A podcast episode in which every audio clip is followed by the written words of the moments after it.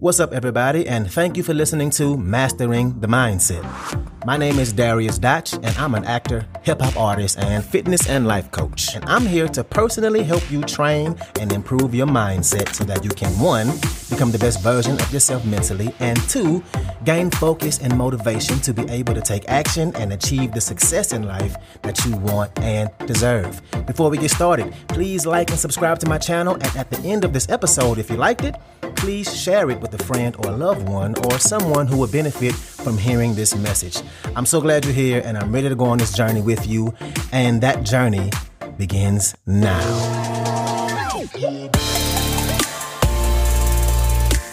Hey, and welcome back to another episode. Today we're going to be talking about other people's opinions and other people's advice and how to stop caring about other people's opinions and also how to decipher whose opinion to actually take whose opinions matter and whose opinions don't matter. And I'm not talking about anybody specifically in my own life, but we all know these people. Let's say uh, it's your mama and she's a great parent and you love her and you decided to start a business and she wants to give you advice. And while you love her, she's never run a business. And every time you decide to do it, she tells you why it's a bad idea, how it's a recession, how it's bad timing, how something is coming up, and you shouldn't do it because of this or because of that. Maybe you should go back to school because of this. And she could be one of the main reasons why you never start that business. And I know you know where I'm going with this already, but I wanted to paint that quick little picture for you first, an easy picture to paint. So let's start off by talking about how to decipher whose advice you actually want to take. And when we look at advice and opinions, we have to ask ourselves, why do we care so much? Why do we care about other people's opinions?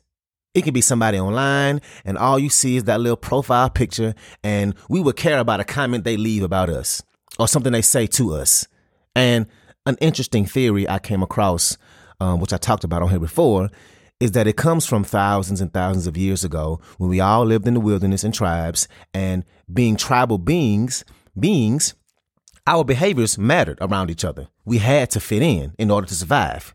And if you were too different, then you would get kicked out of the tribe and that would mean death. That would mean you would have to be by yourself and you wouldn't survive, of course. So it was like a survival mechanism. Back then, it mattered. Fast forward to today, the way folks think and their opinions, for the most part, it don't have any physical effect on us, but to our brains, it carries weight. Now back then it was a big deal, but but today, if Virgil from accounting don't like you, it don't matter. Who cares? But if I don't know why I came up with the word with the name Virgil. Anyway, but if you think about it deep down, when we hesitate to step outside our comfort zone, when we feel disappointed, when we feel um, the, the the disappointment of not getting a lot of likes on our social media posts, and we feel like we don't look as good as other folks on social media, or we're afraid to post that one thing, or we hesitate to go live on Facebook because we don't want to look silly. When we feel all this, it's because down to our core, we just want to fit in. We want to be liked. And there's a famous quote from Jim Carrey that I love. And he says, Your need for acceptance will make you invisible in this world. Your need for acceptance will make you invisible in this world. And if you think about that for a second, I love it. It's brilliant. We make ourselves invisible in this world by trying to fit in. And if we take a step back and think about it, if we look at all those people we truly admire, all the great ones like Oprah or Will Smith or Michael Jackson or Prince, The Rock, Elon Musk, the big all time great ones, you know, those folks that you would say inspire you to be better. Even the ones who ain't necessarily at that level of success, the ones that inspire, inspire you, right? Ask yourself this question Did they fit in with everybody else? Did they fit in? The answer is no. There's something about them, probably a bunch of things, that make them stand out from the rest of society. For the most part, they are the outliers. So if you look at that person and they inspire you, and maybe you want to be more like them, the last thing you should want to do is fit in. And I'm not saying that there's something wrong with the rest of society, but I don't want to be like everybody else. That's being content. That's striving for somebody else's life. That's striving to be like any and everybody else. And I don't want that. And if we look around, we can see, if we really get honest about it, so many people are stuck. They're stuck and they don't even know they're stuck.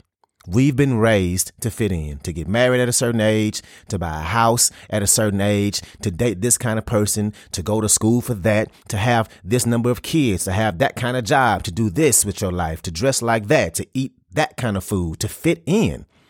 And I'm not trying to tell you this just to do everything different for the sake of just doing it all different, but I'm trying to paint to you a picture of why we're accustomed to giving other folks' opinions about us weight. A big part of that is because we feel the need to fit in. But the people we look up to, they don't fit in. They're not the same. Another common thing about the people you look up to, a certain percentage of people hate them for one reason or another. Like when you look at it, and I'm going to use sports as a reference, but look at LeBron James and Michael Jordan. And if you know who they are, they get debated about daily, literally daily. Somebody somewhere every single day that the sun comes up is having a debate about those two athletes. And because of it, they always throw shade at one or the other. They hate on the other person. They talk trash about them, about the greatest players of all time. Why is that? Here these dudes are the greatest, and people tear them down. It's because of their greatness. People see them being great, and that's easy to attack, to poke holes in, to have this subconscious desire to think negatively about somebody who's accomplished a lot all the greats have quote unquote haters, especially nowadays with social media and everybody's personal life being so accessible, right? Bottom line is, we fear a lack of acceptance. What's up, what's up, what's up? I want to take a quick moment to say thank you so much for listening to this episode and to also let you know that this podcast is 100% donation driven, which means it's completely funded by you, the listener.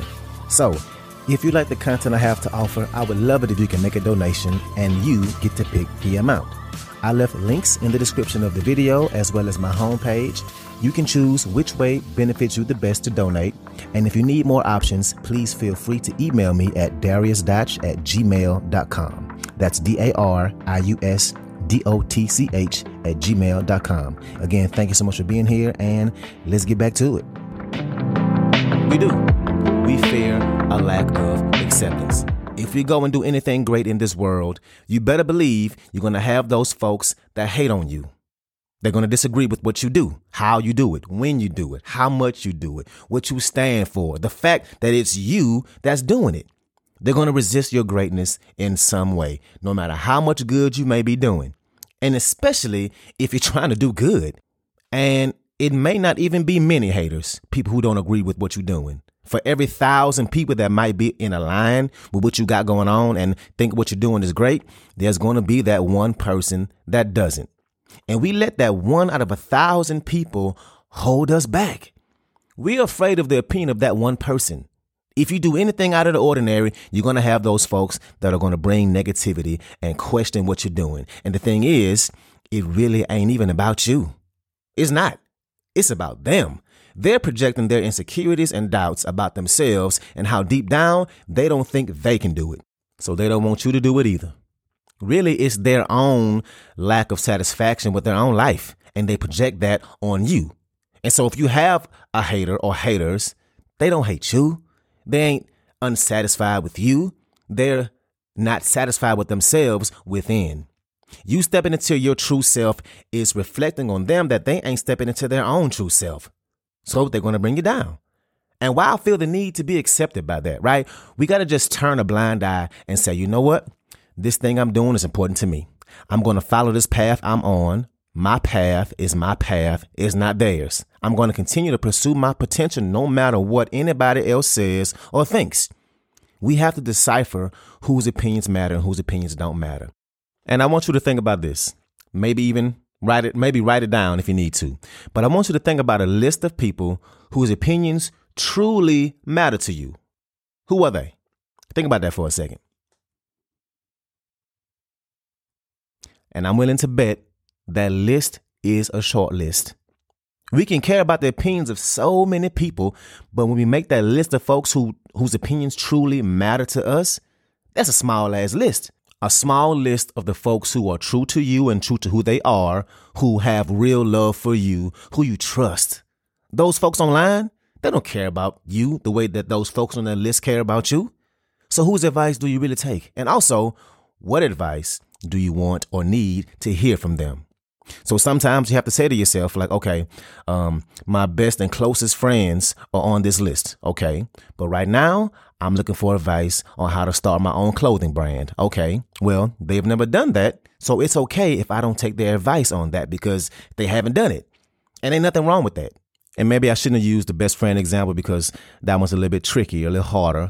But my point is, so many people love to overstep their boundaries and tell you advice when they ain't even qualified to give it. So many people want to do things like start a business or change a career, and they let unqualified people tell them why they should and shouldn't do it. And it holds them back from pursuing the life they truly want. Why take advice from them? Now, let's say that that best friend or your mama, let's go with mom, if they want to give you advice about how to be a better person, how to be more loving, how to be a parent, advice on how to potty train your baby, purchasing your first home, yeah. If these are all things she's done or lived, then she's a great person to get that advice from. But if she wants to give you business advice and she's never started a business, then it's okay to not take that advice. If somebody says something negative to you and they ain't on that list of people who you would take advice from, then don't give it your time.